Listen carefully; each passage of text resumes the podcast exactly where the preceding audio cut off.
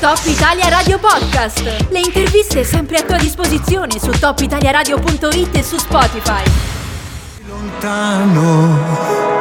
Pronto? Allora, eccolo qua. Buongiorno Ezio, siamo già in diretta, eh. Ti dico, abbiamo fatto una Buongiorno. cosa Una cosa al volo. Ezio Marlè, presidente delle Guide Alpine Valdostane. Ti saranno fischiate le orecchie perché prima ti ho citato Ti ho citato durante, durante appunto l'intervento eh, addebitandoti il fatto che io ho cambiato idea su questo argomento. Ma più che idea ho cambiato anche, se vuoi, sensibilità. Perché io devo dire la verità, ero uno di quelli eh, che dicevano ecco, ma se uno se la va a cercare, insomma, no, un po' come dire, andrebbe, andrebbe fatta pagare, questa cosa andrebbe sanzionata. Poi dopo diverse chiacchierate fatte con te su questo, devo dire, mi hai fatto notare che in effetti questo era un atteggiamento un po' cinico e che quasi implicava che chi va in montagna se la cerca, no? Che c'ha quasi voglia di farsi esatto. del male, di, di andare a finire come purtroppo sono finiti quei due eh, neanche quarantenni appunto durante il weekend. Senti, tu su questa storia tra rischi, questa scala quattro su cinque che c'è stata, il bollettino valanghe, tutte le cose che, che si sanno, insomma l'informazione che c'è, hai un tuo punto di vista? Hai voglia di farci un po' un quadro dal tuo punto di vista più che autorevole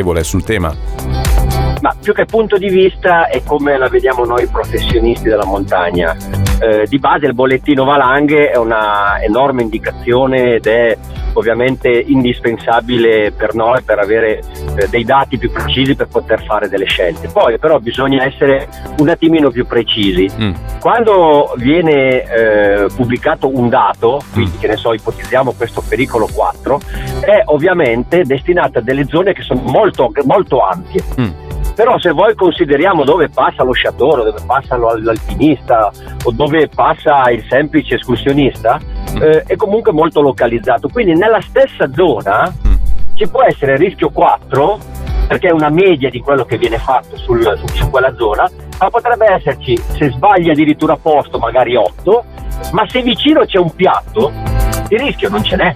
Mm, sì, sì, sì. Capito quel certo, discorso? Quindi certo. Quello che in realtà manca non è se vai con il quattro te la sei cercata. Se vai con il quattro non hai le esperienze, le competenze necessarie, mm. se non hai eh, determinate formazioni potresti eventualmente avventurarti in un luogo che in quel momento mm. presenta delle difficoltà che non sono esattamente quelle che puoi gestire. Mm. È da vedere in un'ottica un attimino diversa, mm. ma proprio sul fatto che non è specifico di quel luogo esatto di dove magari si è staccata la valanga, e quella è una fatalità, sì. perché uno fa mica apposta ad andare a infilarsi sotto una valanga. Certo. Ragazzi, uno parte la mattina bello contento per andare a divertirsi, mica va oggi vado e mi infilo sotto una valanga, e se sale un pendio mm. lo sale perché è sicuro al cento per cento che lì in quel momento secondo lui, ed è questo il bello di tutto questo nella, nella, nella, nella tragedia, che ci deve essere una libertà totale di poter fare alpinismo e di assumersi una determinata responsabilità. Sì. Per quanto riguarda i soccorsi, allora dobbiamo partire da questo presupposto che normalmente chi va in montagna, al contrario di quello che si pensa, è assicurato. Ci sono le assicurazioni, almeno per quanto riguarda noi professionisti siamo ovviamente assicurati, ma c'è il Club Alpino Italiano che con la sua tessera copre sì. determinate cose, ok? Poi non sta a noi dire se il servizio pubblico deve o non deve addebitare, c'è chi di dovere all'interno di queste strutture che prenderà la decisione se il soccorso era eh, congruo oppure meno, per poter addebitare oppure meno di soccorso. Succede sì. che certe volte venga addebitato certo, il soccorso. Certo. Allora, il soccorso sì. ma adesso, ma scusa un attimo, ma adesso mm. hai un familiare che è finito sotto una valanga. Bravissimo. Ma tu, tu socialmente cosa fai? Esatto. Ma secondo me sei un verme se chiedi che questa gente deve essere, deve essere, deve essere sanzionata per, un, per una disgrazia che mi sembra che l'hanno già pagata molto amaramente. Esatto, sì, esatto, sono d'accordo. Sono d'accordo, trovo un atteggiamento proprio cinico, proprio in, poi parlarne adesso, esatto. cioè in, parlarne ora, dopo esatto. quello che è successo, lo trovo, esatto. lo trovo assurdo. Ieri leggevo, adesso non faccio nomi, leggevo un post anche di una personalità autorevole, insomma, nel mondo eh, del giornalismo che eh, diciamo mh, faceva notare il rischio di costi umani che un giorno si potrebbero affrontare eh, qualora appunto un'operazione di soccorso non dovesse andare bene, quindi eh, gli stessi soccorritori potrebbero essere esposti. A me, sinceramente, parlano, se mi permetti, mm. parlano di cose che non hanno esatto, minimamente sì. idea esatto, di che no. cosa sia. No, ma poi, okay, ma poi parlare dire, ora parlare. parlare adesso esatto. di costi umani con quello che è successo in quell'ottica a me sembra assurdo. Cioè, ragazzi, i costi umani sono, sono stati quelli che abbiamo visto in queste ore di queste due esatto. persone. Insomma, mi pare, mi pare c'è chiaro. Da migliorare, c'è da fare, c'è da cambiare, benissimo, ma si deve fare sui tavoli opportuni, dagli, dagli enti, dalle persone opportune e da chi sa di che cosa si sta trattando. Mentre invece purtroppo il social, tu sei meglio di me, eh. che la bagarre è quello che fa numero, è quello che fa like. Quindi uno che si vuole fare un po' di notorietà o di che roba qua, basta che spara qualche cosa sì. ed è evidente che viene fuori, no? Sì, esatto. Cioè, esatto. Però voglio dire, un po' di rispetto per le persone che purtroppo non ci sono più. Erano gente, tutta gente che andava in montagna da una vita, gente sì. che comunque, voglio dire, amava la montagna, cioè, no, ma sì. più caro di quello che hanno pagato, le cose devono fare. Esatto, sì, bravissimo. Io ma, sono d'accordo. Ma di che cosa stiamo parlando? No, su, poi, poi sono anni che, che diciamo restiamo umani, sai, queste belle frasi che sentiamo, poi appena succedono queste sì. robe vedi proprio no, la, la realtà, sì. quello che esce fuori no, dalle, dalle esatto. persone. Però Questo. Quello che io su cui vorrei veramente che si, si, si, si, eh, si perdesse un po' di tempo anche a livello comunicativo è proprio nell'informare meglio su che cos'è un bollettino valanghe e a che cosa fa riferimento. Per noi il bollettino valanghe è il lavoro che fa Fondazione Montagna Sicura, è determinante.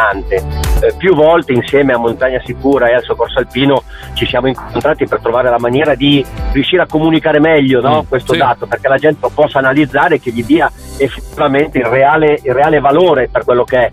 Ok? Sì. Però non si può generalizzare eh, completamente sulle cose, quindi la gente diciamo che fa un po' di miscuglio no?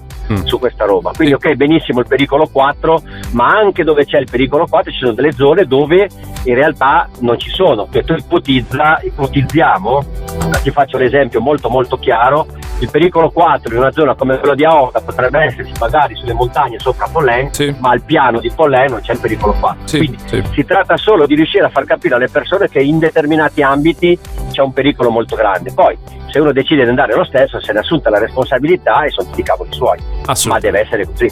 Eh, anzi, eh, hai fatto bene a ricordarlo, peraltro eh, ricordiamo che mh, la regione insomma sta facendo eh, quanto possibile per dare sempre più eh, informazione no. su questo, no? Enorme, enorme, eh, eh, un lavoro enorme. C'è, c'è un stato lavoro, un, un... Fondazione Montagna Sicura mm. che sta facendo un lavoro devastante, enorme mm. su questo su questo ambito. No, poi, tra eh, l'altro si spendono anche tanti soldi. Eh. Eh, si, si è appena concluso anche allora, un eh. progetto di quattro anni, insomma, Pitem Risk, su questo ne abbiamo parlato, esatto, che, che, che darà esatto. ancora più strumenti per capire eh, quali sono esatto. i rischi, perché come vedete non è così facile, noi eh, leggiamo il numerino quattro, ma Ezio ci spiega, guardate, occhio perché eh, quello è un termine indicativo, ma poi il rischio è molto più dinamico, è, è molto più, diciamo, settorializzato. Esatto, bravissimo, si può, si può ovviamente ampliare sia da una parte che dall'altra.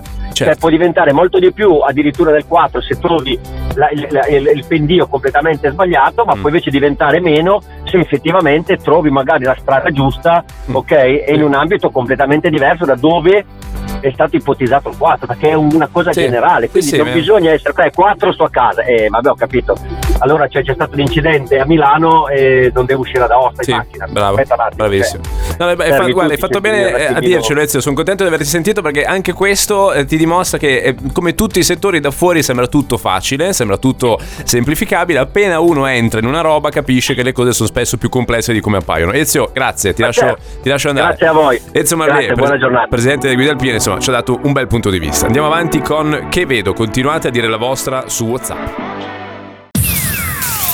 Top Italia Radio Podcast, le interviste sempre a tua disposizione su top italia radio punto it e su Spotify.